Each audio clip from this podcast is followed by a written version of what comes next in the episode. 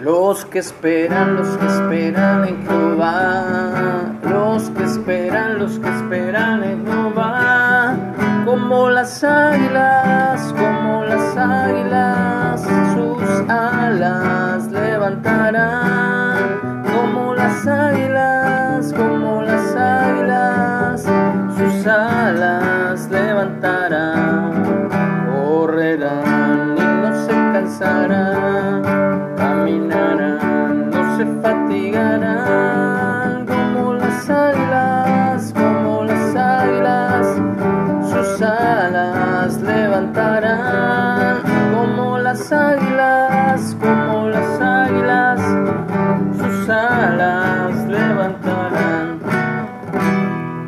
Muy buenos días. Agradecido con Dios por una mañana más del séptimo día, fin de semana, y agradecido con Dios porque nos recuerda que en seis días hizo Dios los cielos, la tierra, el mar y todo lo que en ellos hay, y el séptimo día descansó. Y nos los dio también para que descansemos, para que nos recreemos en su palabra, en su creación y en todo lo que Dios ha hecho para nosotros, los seres humanos, sus hijos. Así que agradecidos con Él porque nos ha adoptado por medio de la fe en Yeshua, en Jesús, y nos ha injertado a esa iglesia única, fiel y verdadera. Baluarte, columna de la verdad. Estamos, estamos leyendo el libro de Hechos y estamos viendo eh, la historia de los viajes misioneros del apóstol Pablo. En el capítulo anterior vimos cómo Pablo viaja a Jerusalén y le habían anticipado que lo iban a arrestar, que lo iban a llevar encadenado a Jerusalén. Así que vamos a ver, ya vimos parte de la de lo que sucedió que toda la muchedumbre, alborotada por unos pocos judíos religiosos, eh, literalmente gritaban que muera, que maten al apóstol Pablo. Y en su defensa, Pablo dice las siguientes palabras. Yo en verdad soy judío, nacido en Tarso de Cilicia pero criado en esta ciudad, instruido a los pies de Gamaliel, un rabino de mucho prestigio en Jerusalén, uno de los sabios de ese tiempo, estrictamente conforme a la ley de nuestros padres, celoso de Dios, como hoy lo sois todos ustedes. Perseguía yo este camino hasta la muerte, prendiendo y entregando en cárceles a hombres y mujeres como el sumo sacerdote también me es testigo, y todos los ancianos de quienes también recibí cartas para los hermanos. Y fui a Damasco para traer presos a Jerusalén a los que estuviesen allí, para que fuesen castigados.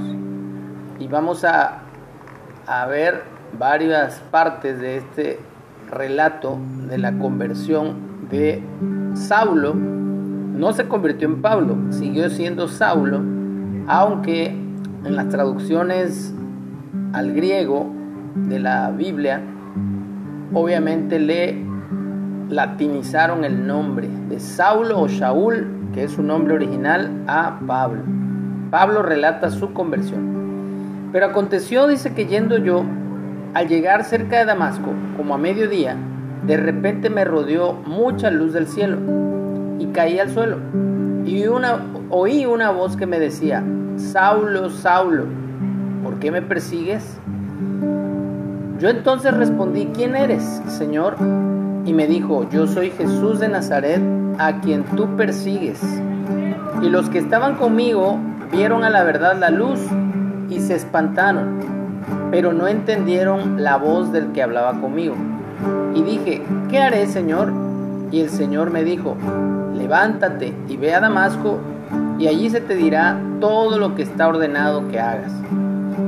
Y como yo no veía a causa de la gloria de la luz, llevado de la mano por los que estaban conmigo, llegué a Damasco.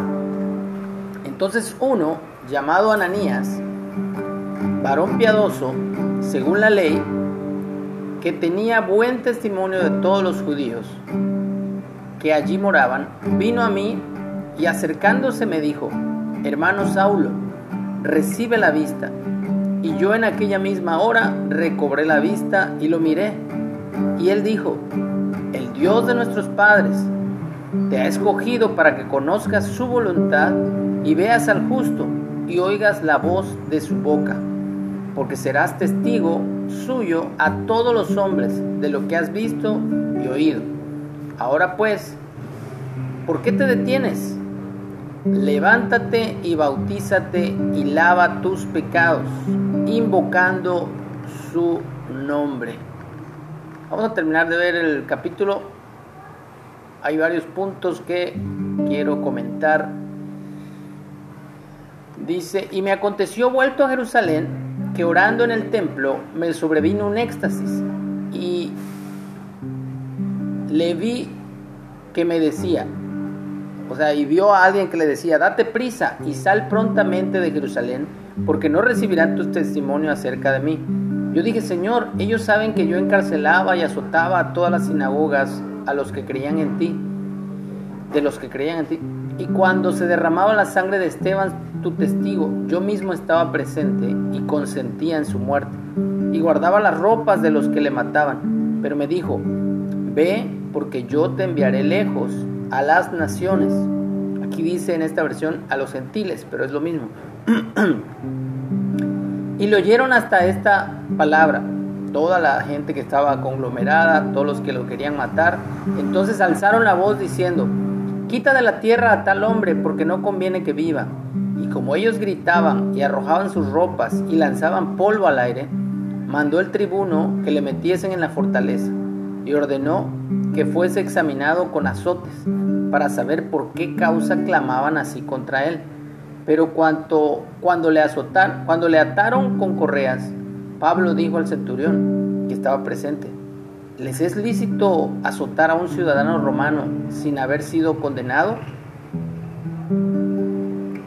Cuando el centurión oyó esto, fue y dio aviso al tribuno diciendo, ¿qué vas a hacer? Porque este hombre es ciudadano romano.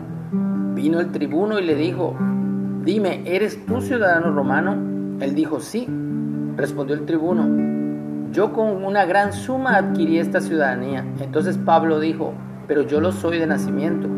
Así que luego se apartaron de él los que le iban a dar tormento. Y aún el tribuno, al saber que era ciudadano romano, también tuvo temor por haberle atado. Al día siguiente, queriendo saber de cierto la causa por la cual le acusaban los judíos, le soltó de las cadenas y mandó venir a los principales sacerdotes y a todo el concilio, y sacando a Pablo, le presentó ante ellos. Entonces vemos la defensa de Pablo y cómo fue su encuentro con Jesús. Todos los que hemos venido a los pies de Jesús tenemos una historia detrás de nuestro encuentro con Jesús. Y es que muchas veces, aunque hayamos crecido en una iglesia, hayamos sido instruidos en la palabra, siempre vamos a necesitar tener un encuentro personal, una experiencia propia con con Dios. Y fue lo que le pasó a Pablo y es lo que nos ha pasado a muchos. Algunos hemos venido por alguna situación de enfermedad a los pies del Señor. Otros han venido por, por una bendición enorme que Dios les ha dado, porque les ha permitido obtener algo. Y son diferentes las situaciones, las circunstancias por las que todo mundo viene a los pies de Dios pero siempre, siempre hay una historia detrás de cada conversión, de cada eh, persona. Hay un testimonio viviente de cómo fue que venimos a los pies de Dios. Así que Damos gracias al Padre Celestial y agradecemos que Él está siempre presente en nuestras vidas y cada persona que vive en este mundo va a tener su día de visitación. Creemos firmemente que toda la tierra será llena de la gloria de Dios, como las aguas cubren el mar o el mundo. Así que bendecimos el nombre de nuestro Dios y declaramos que su palabra es predicada y compartida a todas las naciones, para que así después de que todo mundo escuche este mensaje, Dios envíe a Jesús nuevamente y a establecer el reino visible eternamente y para siempre. Y toda enfermedad, toda hambre, toda dolencia, toda muerte sea literalmente exterminada. Aún el diablo sea exterminado y jamás vuelva a reinar este reino de tinieblas que tanto daño hizo en casi seis mil años a la humanidad y al mundo, a toda la creación. Así que lo creemos y declaramos que los que esperan, los que esperan en Jehová, los que esperan, los que esperan en Jehová, como las águilas, como las águilas, sus alas levantarán, como las águilas, como las águilas, sus alas levantarán, correrán y no se cansarán, se fatigarán, como las águilas, como las águilas, sus alas levantarán, como las águilas, como las águilas, sus alas levantarán. Amén, que así sea. Bendecimos este día en el nombre de Jesús. Que tengamos un buen fin de semana.